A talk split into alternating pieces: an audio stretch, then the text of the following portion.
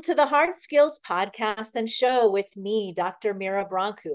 On this show, we discuss how to develop the nuanced, hard skills needed to become an exceptional leader who can drive significant systemic change to make real impact. I work with leaders in healthcare, research, STEM, and other technical fields working toward that goal, but we also go beyond that to under, uh, other um, industries as well because it applies, right? Now, this is the second season as a reminder, so we're naturally focused on the second stage of my strategic leadership pathway model, developing leadership identity. So today is a perfect guest for this particular topic. We're speaking with Dr. Greg Pennington on your signature leadership, your leadership signature. Okay how you map your personal pursuit of influence and impact. He's created a framework. I'm super excited to learn from him. So, welcome. Welcome, Greg. Thank you very much, Mira. It is my pleasure to be here with you and just looking forward to having a great conversation with you. Absolutely. Yeah. Now, as a reminder, everybody, we value evidence based practical solutions. So be ready, take notes. I always do. Reflect deeply and identify at least one small step to further develop your hard skills muscles based on what we talk about today. Let me introduce Greg's background. Dr. Greg Pennington is an expert in leadership and team development and is the managing partner of Pennpoint Consulting Group. And his mission is to help you be the leader you imagined you can be. Dr. Pennington's experience includes leadership roles in human resources, diversity consulting, consulting psychology, high potential development, and succession planning. He leverages over 30 years of experience in internal and external roles to provide a thought provoking and practical approach to executive coaching, targeted leadership development, and accelerating high performing teams. By positioning diversity as the full utilization of all resources, he offers a lens to the impact of diversity and inclusion on an organization's values and business outcomes. He's always focused on learning through sharing. And he dedicates a significant amount of time and resources to professional associations and individuals in early stages of their careers and at transition points in them. In fact, that is how I got to know him when I was first transitioning from clinical to consulting psychology. I took a beginner's peer supervision and training experience with him through the Society of Consulting Psychology, which he previously served as president. And um, he was offering this opportunity, and I jumped at it. And now I've never let go. yeah.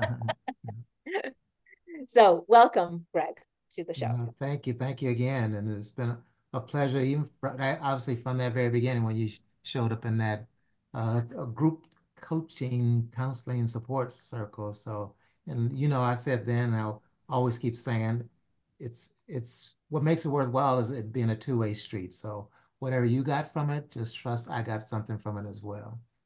Awesome. Yes. It's always wonderful when you can find that mutually beneficial experience mm-hmm. uh, with, mm-hmm. with somebody. And I had another mentor who said the same thing when I was telling him, you know, I just, I feel, I felt so grateful for everything that he sort of poured into me. And he's like, Mira, you do know that this was mutually beneficial. Yes. And I got yeah. as much out of this as you did. Yeah, I was like, oh. yeah, yeah, yeah, yeah. So. But it's true. Yeah. Okay. So let's ease into this conversation. All right. Um, with something simple, uh, a simple conversation. I like to just um, chat a little bit. I'm on travel right now. Um, mm-hmm. I'm in Denver mm-hmm. for a team development engagement. It's about 30 degrees colder here than it is where I live, and I suspect where you live too, Greg, which yeah. is even further south than where I live. Yeah. So this is on my mind as a fun question to start with. What is your ideal weather? Oh my, your so ideal. No, that's that's a good question. So my my ideal weather is probably a um, 75 degrees steady temperature with, you know, sometimes we used to call it sweater weather because mm-hmm. it's like 75, 80 during the day and, you know, 75, 70-ish in the evening. So you can put on a little bit of sweater. Um, but I got options then. And um, and those options don't include me shivering and so forth. So that would be agree. ideal. Yeah, with a little bit of change in weather. So here in Atlanta, we get we get a piece of all the seasons. I don't know if I could do 90 degrees all year long or, you know, 40 degrees all year long. But that that's what I would say. 75 degrees Celsius, I mean Fahrenheit, and I'm good to go. I agree. Uh, that is absolutely perfect. Some people might say that is too warm, but they're crazy. Mm, I agree. You and I. yeah. Well, I tell tell those people now my floor heater is at 73 degrees. So Yeah, perfect. Yes, I do. I do keep the weather in our house about 73, and I'm not well, sure if there's that eh, agrees with this. there's seven or eight degree difference between the s- second floor where I hang out and the first floor where my wife hangs out. So um, she insists I need to get that stuff called Gerit Geritol. Very funny. Okay, let's move into yeah. your uh, framework. You have a book actually on this, right? Yes. It's Mhm. called The Leadership Signature. Yeah. Tell us about um, what experiences have you had with leaders that led you to think about the importance of this leadership signature, Yeah, and it's called Your Leadership Signature. So that that your leadership yeah, yeah. signature? What's your leadership signature? Um, so a couple of quick reactions when I when I asked my son about um, had he read the book, he said, "You mean that book where you have to do some work?" So it's somewhere between a book and a workbook, right? But to Mhm. your to your point, question, I I, I would tell you from a from a practice standpoint, I just remember real clearly my first job as a human resources manager for savings and loan. And I was working with the president of that savings and loan. And one day, I don't have to give the whole context, but one day he said, Isn't that what a president is supposed to do? So it's just like moments like that from that early first job out of graduate school to recent times where somebody reflects on what am I supposed to do in the, in that particular role. So that's just a real trigger to um, are you trying to fill a prototype or are you trying, to, yeah, and what does it take for you to compromise to fill that prototype? So there's something valuable, like you're saying, that everything we talk about is evidence-based, even if even though I don't want to spend a whole lot of time giving citations, but but there's some there's some data that would suggest if you generally said a leader, president of a savings and loan financial institution, coach of a football team, whatever the list is, parent. Um, so there's always some data that says, statistically speaking, this is what those types people do in those roles. But I just appreciate Mira that somehow now I'm trying to figure out. I like that suit. It looked pretty good in the, you know, in the window. But when I put it mm-hmm. on, it didn't quite look right. So do I just need to alter it a little bit? Or do I need to go to a different store? Or do I need to lose some weight, gain some weight? But what's the what's the productive tension between here's what people expect in that role, and then what would be natural, fluid, almost autonomic, automatic for me to feel it. But that that would be the, I mean, if I was videotaping, it would be when that when Bob, Bob said, and you know, I, I thought, oh, he's working with the president of the institution, and uh, he said, well, isn't that what a president's supposed to do? And it was just not. I mean, intuitively, what we're talking about didn't seem to fit his character or style. So. Yeah, yeah. Oh gosh, uh, there are so many ways we can take this Uh-huh. that I'm thinking right now. And I really like your um, term productive tension. Mm-hmm. Um, because for me, the, the reason that I'm so interested in developing leadership identity is usually a lot of people come to me, and usually they're women in leadership with Mm-hmm. tension. It's not feeling productive, Yeah, yeah, right? But it's it's tension around the messages that they've heard or seen about what a leader is supposed to be, yeah. as you say, and whether they believe they can fit that mold Mm-hmm. or whether they um, want to fit that mold. Yeah. Um, and I guess I'm wondering, um, how do you see productive tension?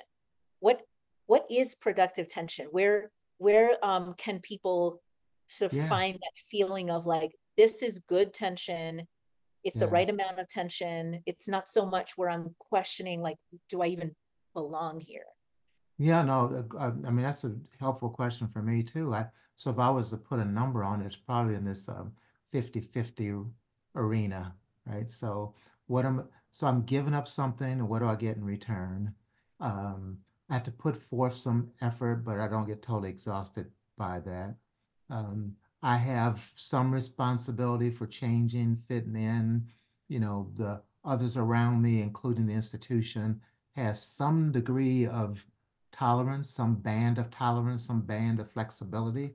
So where in that space, you know, becomes productive tension. I mean, those who are, I mean, really are research on, you probably heard similar conversations around proximal learning, you know, where's that, where's that level that, oh, this is a slam dunk, this is easy, you know, motion for me. I can just, I was, I was born to fill this role, right? So I just move into it. And I said earlier, you can do some things automatically, and I do think that's valuable in many in many ways.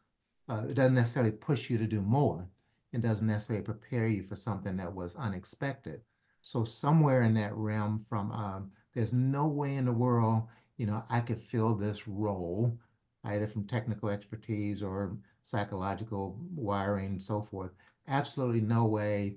At best, it's like a 98%, you know, probability of failure, right? Um, but all the way to the other extreme, like it's um, there's is you know there's there's an opportunity for me to, to to be successful here.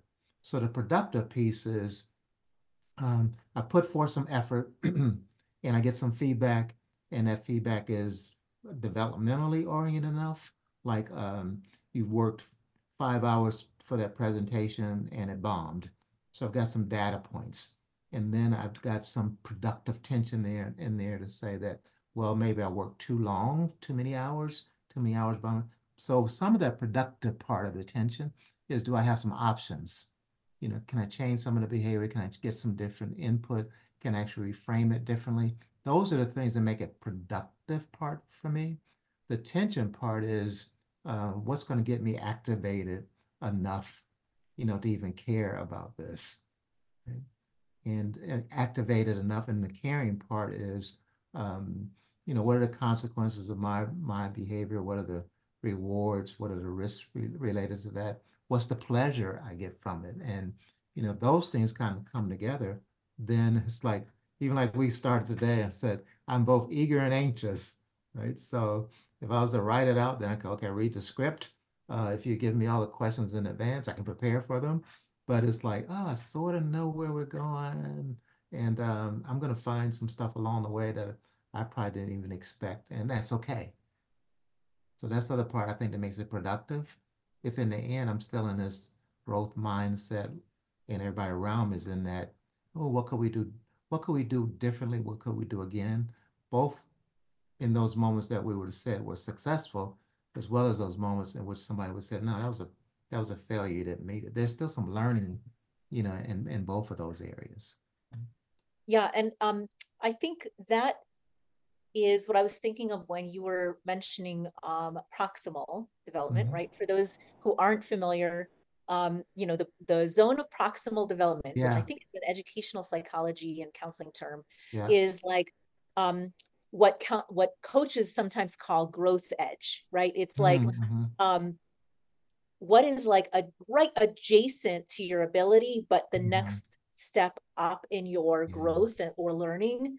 Um, but you're just like a little, just a little out of your reach, not not so far off that it feels like this is an impossibility, but close enough that you have to work at it, right? Yes, yes, yeah. You got to act, get activated on. It. So it's that zone of zone of development for sure, and uh, and there's just so many different metaphors on that. I mean, I think when so those of those that are listening and that are coaches, I think that coaching model that says, uh, when have you been uh, successful in a similar way? Any of that opportunity of grabbing on, you know, a, a positive, successful, productive experience, and then using that, like you're saying, Mira, what's the adjacency to that? What's the approximation? You know, if I if I uh, made a presentation to to my uh, direct reports, could I make a presentation to my peers?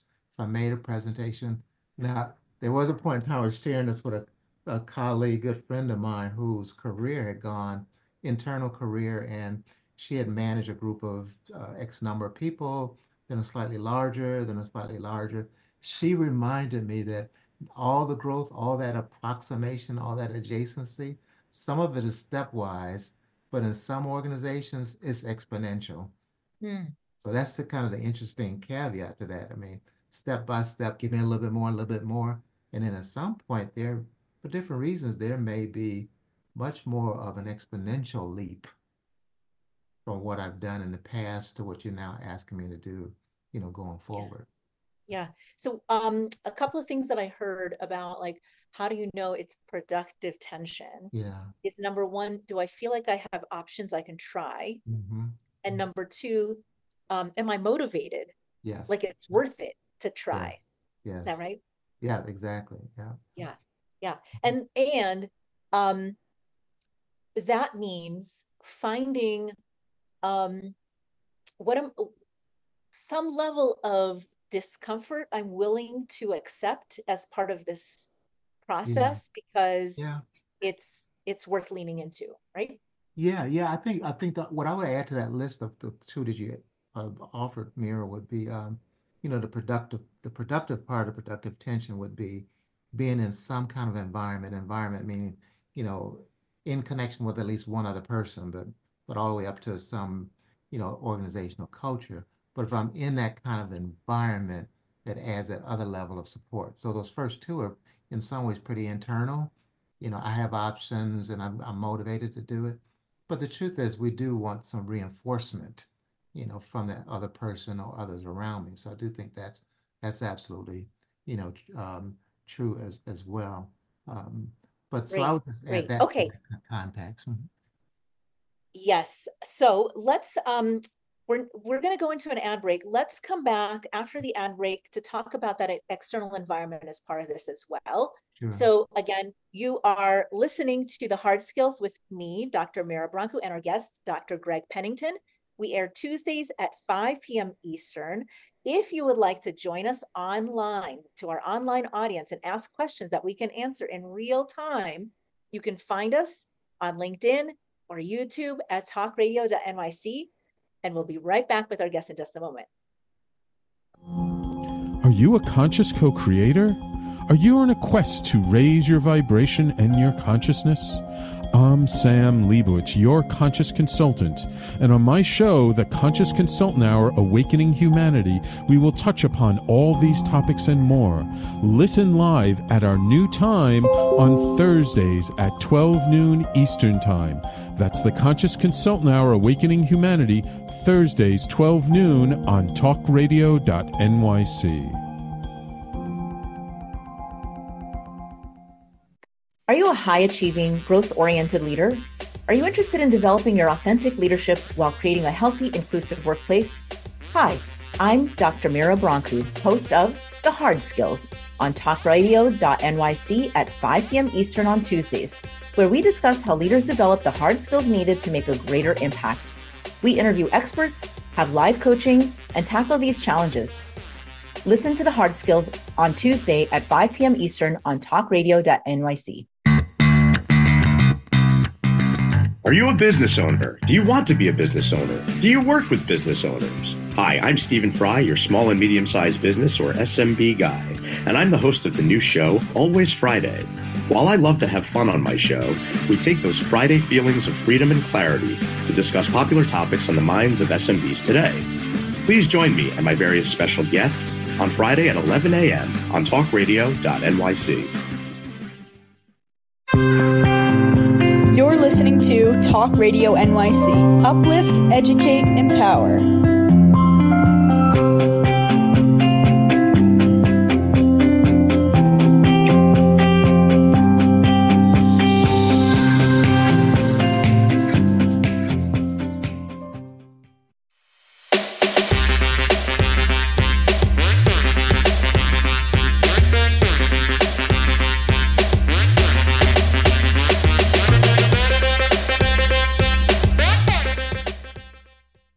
Welcome back to the Hard Skills with me, Dr. Mira Brancu, and our guest today, Dr. Greg Pennington.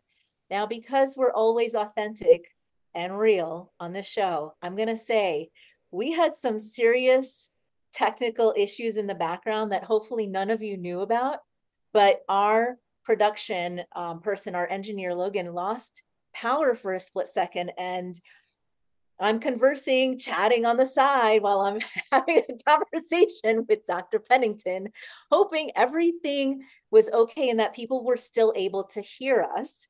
And when it comes to leadership, sometimes that is exactly the way it goes, right, Greg? Sometimes you are looking like um, a duck and everything's rolling off your back and everything's yeah. chill, but you're paddling underneath the water like crazy yeah. because yeah. something is happening that you're not wanting to make any waves about. And that's mm-hmm. exactly what was happening. Here. Yeah, definitely. Yeah. okay. So um, we were getting into this like really interesting conversation about um, your leadership signature. This is mm-hmm. um, Greg's framework and how you think about that productive tension mm-hmm. um, between finding um, sort of meeting the sort of ideal uh, expectation or perception of what a leader should be based mm-hmm. on your experiences versus what it makes sense for you to be like as a leader mm-hmm. um, and you know some of the things that we talked about were um, being able to know um, your options, being able mm-hmm. to feel motivated to lean into some of that um, question or tension or unknown um, and try things out. And then also, though, recognizing your external environment. Mm-hmm. So let's talk a, a little bit more about that because I think this is really important. What is it mm-hmm. about the external environment that is important to a leader being able to truly um, develop their their um, leadership signature? Yeah, I, th- I think a couple of things. One is, um, well, and before I even answer, I would say, ex- when I talk about external environment, I, w- I would include uh, that environment of origin. So, how did you grow up? You know, because that's really kind of the foundation of defining, you know, leadership and you know what's where you're going to get your feedback, your uh, re- positive reinforcement, and so forth on it. But then the environment part to me is is um is this calibration of what I thought I was doing and what I expected as an outcome, and what's the feedback that I need to tell me that I'm on track. Right now, even saying it that way, uh, maybe maybe begs the question of what do we mean by leadership? Mm. So for me, and again, we can do libraries full of things about defining leadership. So for me, it really is some or another captured in the intentional exercise of influence to impact the way others feel, think, and what they do. So this intentionality of of uh, effort. It's not accidental. You know that I don't think that falls in the category of leadership. It isn't title. Um, it isn't self-centered. And so that notion of um, what am I trying to impact, and who am I trying to impact, um, just absolutely underscores that I can't do this in a, in a vacuum. So part of reading that environment, and uh, maybe dumping a bunch of terms here, but uh, the same things you're talking about, Mira, about personally as a leader or in a leadership role, I want to, I get more confidence when I think I have options, when I think I have some clarity about where the organization is going, when I think I have some clarity about um, and some confidence about what impact I can have in that. And all that just gets magnified and replicated with people around me because that whole definition of leadership and imp- has to do with impacting others. So to the degree I can read, and let's give some uh, some perhaps stark stark examples. Um, those organizations that we put in this category are as totally bottom line oriented. You know, it's all the numbers, be productive. That's a set of environmental clues that impacts some leadership in different ways. Not totally to the exclusion, but I need to know that in this environment, the question is going to be how much money did we make? How much money did we save? Even if part of the conversation is how diverse are we? How are we treating people? But I need to have some sense, think about emotional intelligence from an organizational standpoint first. I need to have some sense about what is this environment, you know, what what are the goals and objectives and missions of this environment? And I said a, a little bit during the before the break too. What's the band of tolerance for that organization to do things differently? You know, you could say do things differently because for the organization that's been successful for the last 50 quarters in a row, or the one that's been unsuccessful for the last 50 quarters in a row. There is something about what's the appetite for doing something different. And so as a leader, somebody come in trying to influence and impact this organization, I somehow now they need to know, um, well, they don't care about the, the money that they left off on the table because they're making so much money anyway. I've worked with some organizations where they, they didn't care about the money that they were uh, leaving on the table or losing because they're about to be sold anyway. I mean, so some of it's that nuance of what's what's needed.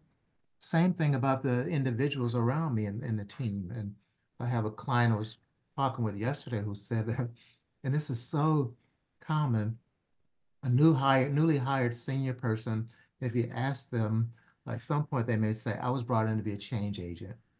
And then they might they might want to laugh and say, but nobody told the people that are working for me that I'm the change agent, right? so, so I come in with this passion and this permission to make this difference, um, but I have to understand that I have somebody who's working with me that's been doing it for 30 years, and the last 15 leaders that he or she had said, "Don't worry about Mira, you're doing a fine job."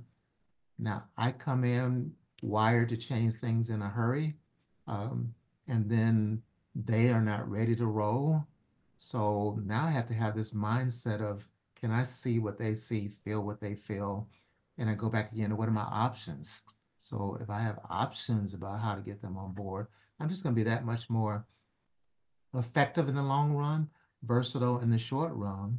Um, and then I think also more impactful as a leader because part of me on the leadership piece is certainly not not just doing it myself, though over the years I've come to accept that by various measures, I resisted this for a long time, but by various measures, I happen to have this high need for power. Now, I can say that comfortably because sometimes I say that's the same as having a high need for influence. But if you really want to cut through it, am I driven by the need for power slash influence? Are you driven by the need for affiliation? Are you driven by the need for achievement? I need to be clear about what really is satisfying my itch and my urge and my, my motivation.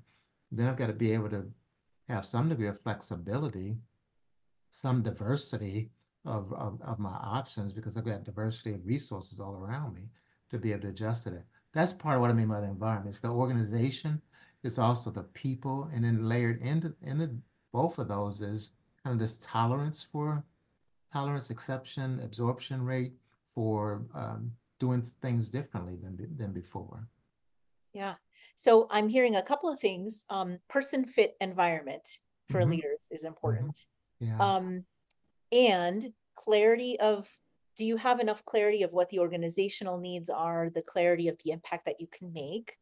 Um, and I really appreciated that your definition of leadership around influence and impact mm-hmm. um, did not necessarily have any piece of it that involved positional power necessarily. Right, you can yeah. influence from every anywhere really. Yes. Um, as long as you're put in the right position with the right environment and a charge.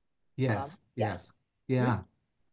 And that's intentional as well, right? So that's the other part of it. Because I don't, I don't, I don't know if I would get um, check marks for effective leadership if someone's literally said and by observation we saw that you know they came in and did what they're going to do and people um, looked at it and took something from it I, I don't know if that's would fall in my category of leadership if along the way they said well let me show you how i do this and now you go do it on your own don't bug me anymore i do think of that as leadership because it was intentional i want to tell you something that i do and encourage you to do it and then elite give you room to do it on your own. So.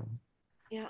So um, let's talk some more about your framework when we come back. Mm-hmm. Also, I just want to say hi, Catherine Hall. I see um, LinkedIn comment. She's tuning in from New Mexico. Nice to see you here. If you do have questions, let us know. Um, but thanks for tuning in. So um, you are listening to The Hard Skills with me, Dr. Mira Brancu, and our guest, Dr. Greg Pennington. We air at 5 p.m. Eastern on Tuesdays. We'll be right back after these advertisements. Hey, everybody, it's Tommy D, the nonprofit sector connector, coming at you from my attic. Each week here on talkradio.nyc, I host the program Philanthropy in Focus. Nonprofits impact us each and every day, and it's my focus to help them amplify their message and tell their story.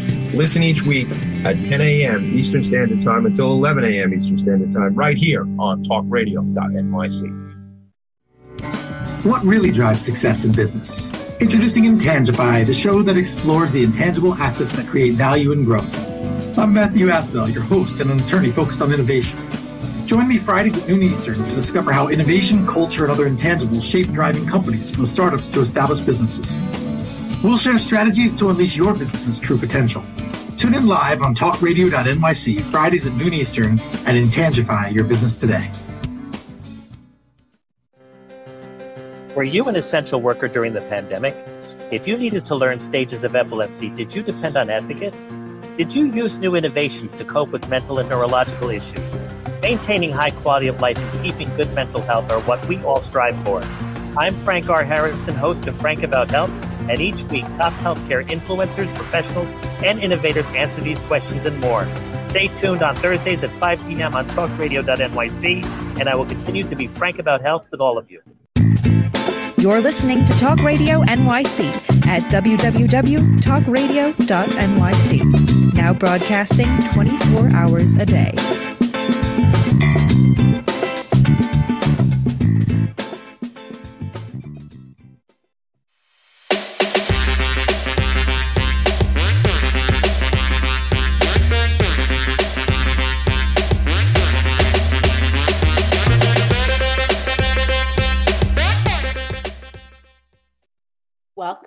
To the Hard Skills with me, Dr. Mira Brancu, and our guest, Dr. Greg Pennington. Now, um, we have been talking about the right stage and circumstances for how to lean into leadership and how to find that productive tension when it comes to finding that leadership identity and um, a leadership signature. So, I would love to hear more about, Greg, how you help leaders specifically think through and develop their leadership signature as they're thinking through all of these things there's so many factors to consider Yeah, yeah. um, i know you have a six stage model um, as you help people work through the workbook so i'd love to hear a little bit more about how you help leaders either through the workbook or just through your, your coaching and work with them Sure. And the the the book slash workbook really was my efforts to put in one place what I found myself consistently doing over coaching engagements. So um, it really is me in print and me working with others in print. But let me go quickly through those six stages with a little bit of uh, why they're there. And it, you know, we've been talking about the first one, which is, um, you know, um, how do you even define leadership and what have you come to expect in that definition? Now, the, the pathway for people doing that, for me, that has worked has been to have them talk about uh, uh, real life examples of leaders that they've experienced and doing that in a fairly detailed way. And I say leaders that are experienced. I don't want you to talk about Lee Iacocca if you never worked with him or for him, but real people because it's just much more genuine data that has embedded in it all the emotional attractions that you had there. And every step really is driven by this notion of patterns. So who are the three leaders that come to mind? And then what's common about them? What are the patterns you see in them and how do you define them? So the definition I gave earlier really is mine. Others may have something that's very different, but I think you start off by saying, what do I even mean by, you know, leadership? So that's the really the first stage. And then the second part of it is, um, you know, that, uh, and people talk so much about this, why? You know, what's the mission? What's your personal mission? Um, I never thought of myself as a natural born leader. I can give you examples early on where, oh, why are they calling on me? I'd just rather sit in the background and leave leave me alone. So there's something that activation of all our behaviors and energies that I think fall in that category of um, why do you do what you do? not what do you do, but why do you do what you do? And some of the, the work in there in terms of pathways on there is, I don't know, there's just lots of different questions. I mean, what have you been, what have you been doing all of your life or most of your life um, when you have downtime, when you have discretionary time, when you, um, what are the things that you do that you suddenly realize, heck, it's been two hours. I didn't realize that there's something that I'm wired to do as early as you pick them child development people. Maybe it's as early as three, four, five years of age, but there's something that gives you pleasure. Um, for me, and we could talk more about this, um, I've been doing judo since I was 10. I've been drawing since kindergarten. Um, I've been dancing for probably the last 40, 50 years. So, but all those things become metaphors for how I do coaching how I look at organizations. But they're also um, uh, sources of satisfaction. And so if I was to dissect any one of those, there's something about taking patterns and creating creating something out of those patterns, like we said in the early music. What are those specs and how do they work together? So there's something that's pleasurable about for me, whatever the personal pursuit is, professional or passion pursuit is, that's related to, hmm, what do I see? What can I add to it? How do I pull these things together? So the mission, your why is that second part there. And I do think in the work that we do, Mira, sometimes people would say, I just assume be an individual contributor, you know, then a leader. So it's such a critical, in some ways, an obvious question, but in some ways, many ways, a critical one. Why do you even do this? Um, the, can, the can I ask you something mm-hmm, about sure. that before we get to the third? Um, I feel like you need to know yourself well enough to know why you do the things that you do. Well, I and wouldn't, I'm sort of curious. Yeah, I wouldn't disagree with that. I would just say that um, I'm I'm I'm leaning on this because I have a four-year-old grandson and a one one-year grand granddaughter. But I do believe that early, early, early on, you're getting patterns of satisfaction. So the know yourself part of it, I think, is always a valid question. I also think, I also would say that sometimes when I've asked people to say, give me three, give me three examples of, of and make it even work related. Give me three examples at work that you would say would be your highlight reel in terms of I was totally satisfied with that. So it isn't even necessarily them saying, well, when I was the leader of this or when I had this special project, is somewhere by the time you get to the third one, they will say, oh, you know, it seemed like in every one of those, I mm-hmm. was most excited. So it's, it's to know yourself. Sometimes that know yourself is just waiting for you to put those specs on the paper. And then when you step back and you say, oh, that, I used to think that it was three dots. It's actually a triangle, you know, so that revelation, I think is, is arguably just right there, but it's also an aha because most, many people don't pause long enough to say, why do I do the things that I do? And what is it about those things that I actually am trying to replicate in every other thing that I do. So good point. Do I know myself? And happens at various times, but um, if you think knowing yourself is related to, um, I am inclined to go after things that give me pleasure, and I'm disinclined to go after things that give me pain. And if you are older than five or six, you got through the terrible twos, you've got ample data to begin to answer that one, especially if you don't answer it in the context of a specific job or role. It's in the context yeah. of you as a So person. you you help people um, get to look at their data points. Yeah, yeah, pattern there? yeah, yeah. Mhm.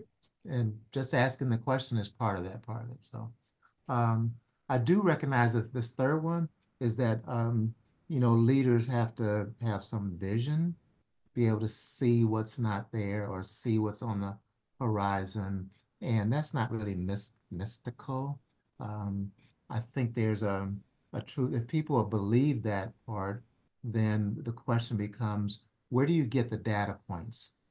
And um, someone talked to me to share with me the, the metaphor of, um, you know, the connect, connective dots. So do I collect dots? So I read, I read this book and that book and that book. I went to this podcast, I went there. So I'm accumulating stuff. So in the process of working with people, I, I would ask, well, what do you usually read? Where do you get your where do you get your dots from? Where do you get your pixel dots from? Um, now I work with a CEO, and when we did the talent reviews, the, the least obvious question he would always ask was, uh, I wonder what she reads, which I thought was fascinating because the truth was when I talked to many of those executives, some of them only read technical journey, journeys, journals. Some of them read, I mean, it's just isolated, limited stuff, but I find a, a, a fair number of senior leaders uh, read autobiographies, read non, you know, read fictions, read it's something that stimulates your thinking, which gives you the platform. And um, as someone who's reasonably creative from a drawing standpoint, um, I, I sometimes used to think that people just magically pull things out, but it's more factual that I've seen something and I unconsciously connect them together. So how do I gather? How do I input all of the stuff in, in order to be able to see the the vision is out there. So the book has some several pathways about that. What are you where are you accumulating stuff? And uh, do you even have some with some fun exercises? Years ago there was a, a book called uh, Freakonomics, something like that title. And it was just fascinating from the sense of somebody would say, hmm, wonder if we put that house next to, you know, um, hemlines on skirts. What will we see as related? Just asking the questions about, hmm, so again, grand grandchild reference, um, um, Sesame Street. I wonder, what if, let's try. So just that natural curiosity, I think is pretty compelling as a, as a leader. Um, two, three more, I think. Impact, you know, because uh, you do have to have some impact. I mean, I, I, referenced this earlier and, and for the sake of uh, representing how I think of it and maybe even narrowing it, I do think of um, impact as uh, what buttons can I push? Where do I, what are my, what are my sources of power and influence and impact? And one of them really is this need for power. I can be real direct. I can be uh, intentional. I can take the lead. Um, I can build uh, collaborations. You know, uh, I can make people feel safe. Number of those things. So in the in the book and in the coaching engagements, I will talk about um, you know, what give me some examples. So all of this is around, give me some examples. What are some real life experiences that you've had? Give me three examples of you trying to convince someone to do something different. What did you say? What were you thinking? What did you do? And, and then you can dissect that one. Um, you can do some thematic analysis of that. You can do some, you know, um, um, patterns in that. And so sometimes it's very oriented to words. You know, if somebody says that, well, in this instance, I want to make sure people felt good. Or in, in this instance, I want to make sure people were clear about what we were working on. Just that subtle difference gives the person some other feedback about, you know, the things that come to your mind about when you were demonstrating leadership happen to have these similarities. If that's true, then how could you be even more intentional about that one? Because that's the natural part, you know, part of your leadership signature piece on it. Um, and then the capability is, is the is the next one in it for me because as a leader, I think we're all challenged to get more from more. Um, I want to get more out of more people. I want to fully utilize all my resources. This is the most explicit connection to me about diversity um, because I have a diversity of orientations, a diversity of whys, I have a diversity of experiences, and you know, the list goes on and on. If I have diversity, I'm guaranteed to have more complexity. And if I have more complexity, I benefit from having more options. So there's an old uh, exercise, probably from social psychology. We used to call it the your least preferred coworker.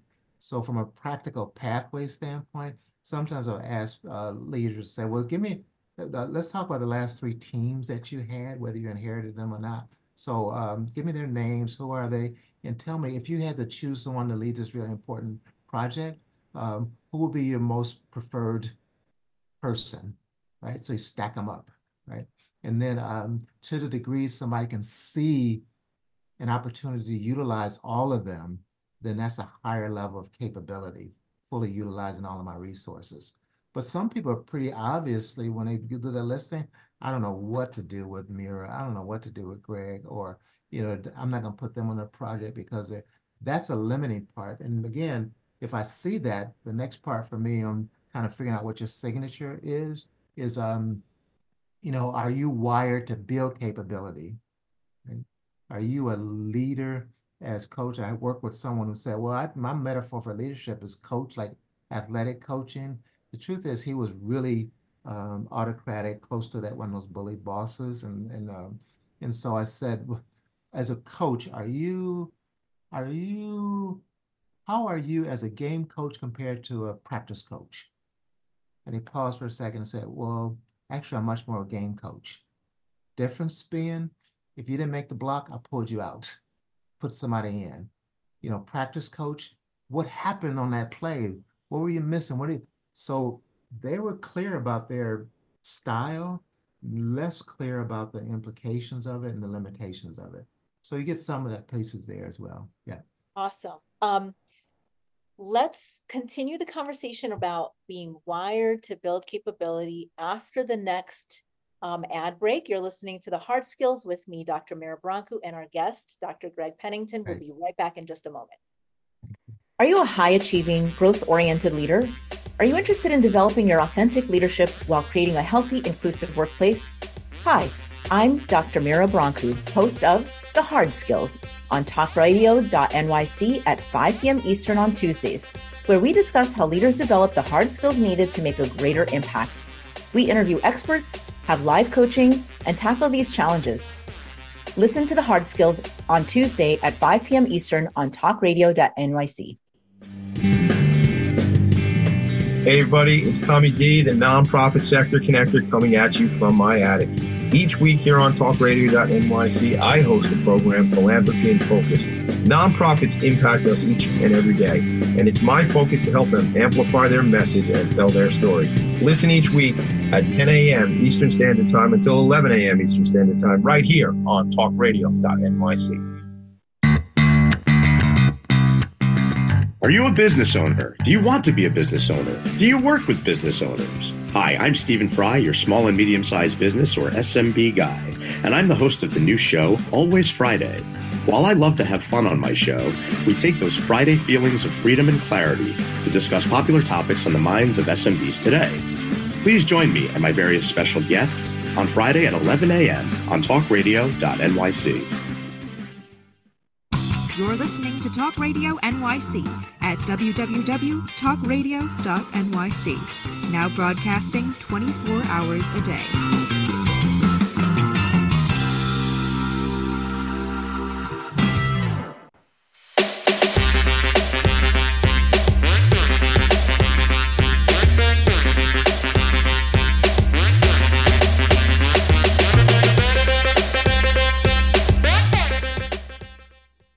Welcome back to the Hard Skills with me, Dr. Mira Brancu, and our guest, Dr. Pennington. Now, we have talked about the first five of his six steps to developing that um, signature leadership, that leadership signature. Um, define leadership, right? Um, why you do the things that you do, vision, how do you get to it?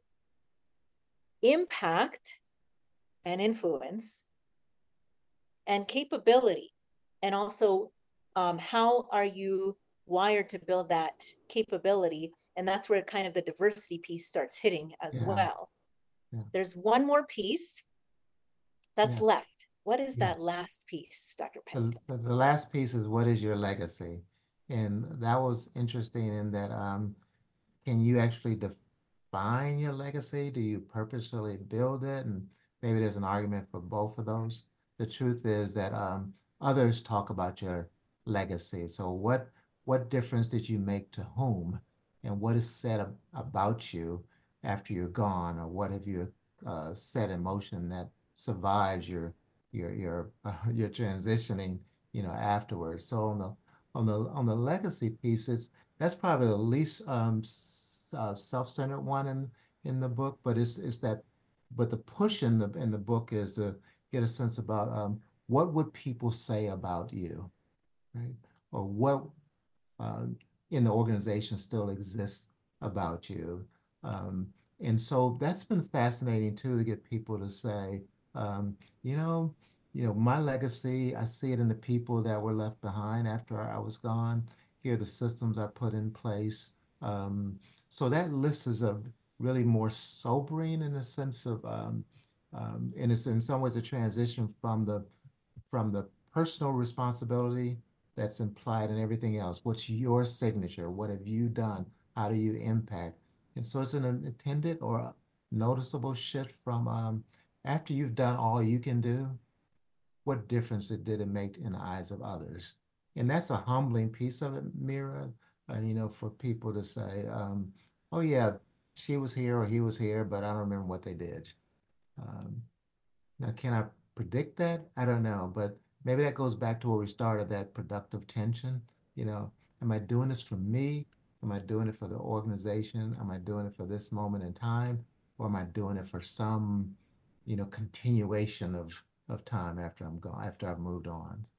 Yeah, and and I think what's important here is intentionality, right? This is really what we're talking about in terms of how you help leaders, how I help leaders. Um, what we try to pull out is if you're going to get all the way to that legacy piece, you do Mhm. have to be intentional all the way. Yeah. And if you're going to be um, intentional Mhm. about um, what's important to you, why is it important, Mhm. how do you go about doing it, you will get there. Yeah. Um, but it does take um, slowing down and thinking through. And that's exactly, it sounds like what you help leaders do through your book, through your work, is helping them slow down and think more intentionally around their leadership signature. Yeah, yeah, yeah. And you know, and hearing you saying it too, uh, Mira, just re reminds me and, and pulls out even more explicitly that each one of those steps is, you know, contributing to each of the other steps. You know, my vision really should include um, we can do some things now, you know, or I can see some things that are happening in the next three months, six months. How far out can I see beyond that? Because that does inform and influence everything else I do. How far can I see? And clearly the capability part is, is that as well. I mean, sometimes I talk about, uh, and in, in this interaction, sometimes we talk about delegation. And it's it's another aha moment for people to realize that sometimes they delegate for delivery and sometimes they delegate for development. I'm Mm-hmm. going to give a project to you because it's due on Friday and the board just can't take any mistakes. I'm going to give another person a project that uh, they can stumble with, but next year, next quarter, they have that much more capability. So even in the capability arena, it's there's a legacy focus. If we think about legacy as continuity and and a sustainability. Absolutely. sustainability. Absolutely. So, Mhm. what is one thing you would like people to take away, and where can they find you if they need more? Yeah, I think what I would what I would love for people to take away is that um um you know just just I would love for people to take away accepting the fact that I have some agency about what happens to me and what happens to others and uh I can do it in a genuine way that really does represent my signature, my style, and there's some value in me bringing my whole self to this and and making a difference in that regard. And uh, people can find me. I'm so easy to find. So uh, if uh, my website is pennpointconsultinggroup.com, there it is. There it is. Isn't it gorgeous? Um, if you're watching live or if you're going to watch the recording, here it is. I'm always drooling over his website. oh, really? Obviously, he adds his own artistic spin to everything, so it's just beautiful. Yeah, and it feels like me too. Even the PCG, Pennpoint Consulting Group, you know, passion and commitment lead to growth. And Pennpoint as in Pennington, I can go on and on, but that's certainly is an example of somebody who was a little introverted and somewhat humble, saying, I want to find the blend that says I'm confident and um, and proud of myself without it come across as cocky. But that's where you can find me and LinkedIn as, as well. And um, don't hesitate to reach out to me, call me. I try to respond. To, I probably respond to 95% of the people who say, do you have a minute? So uh, would love to stay, get connected and stay connected to any and all of you. Awesome. Thank you. Again, that's Penn, P E N N, point, pennpointconsultinggroup.com. You can find him, or of course at LinkedIn. So Yeah. thank you, Dr. Thank Greg you. Pennington, for being on the show. Thank you. It's been my For um, those of you looking for a structured, results driven method to develop your leadership identity and effectiveness, especially a women centered group, applications for our 2024 Tower Scope Leadership Academy, as a reminder, are open through January 22nd. You can head over to our website, www.gotowerscope.com, click on Leadership Academy. If it seems like a good fit, I would recommend not st- staying in your head wondering if you should apply, just apply right away. Set up the interview early because we do make decisions as we begin interviewing and we have limited slots. So you might as well just try. So, audience, what did you take away from our conversation with Dr. Pennington? And more importantly, what's one small change you can implement this week based on what you learned from Greg? He shared a lot of implement- uh, implementable, practical things that you can start right away. And you can also buy his book and work through it because it's a workbook. So, what's one small thing, one small change? Share it with us on LinkedIn at Mira Brancu or at talkradio.nyc so we can cheer you on as also at Greg Pennington. We're also on Facebook, Instagram, Twitter, Twitch, at talkradio.nyc, all over the place. But LinkedIn is where I live. I'm pretty sure it's where he lives online. So come join us there. In addition to being a live show, we're on iTunes and Spotify. Come join us there, leave a review, share with others. And thank you to talkradio.nyc for hosting. I'm Dr. Mira Brancu, your host of the Hard Skills Show Thank you for joining us today with Dr. Pennington. Have a great rest of your day wherever you're tuning in from. Thank you, Greg.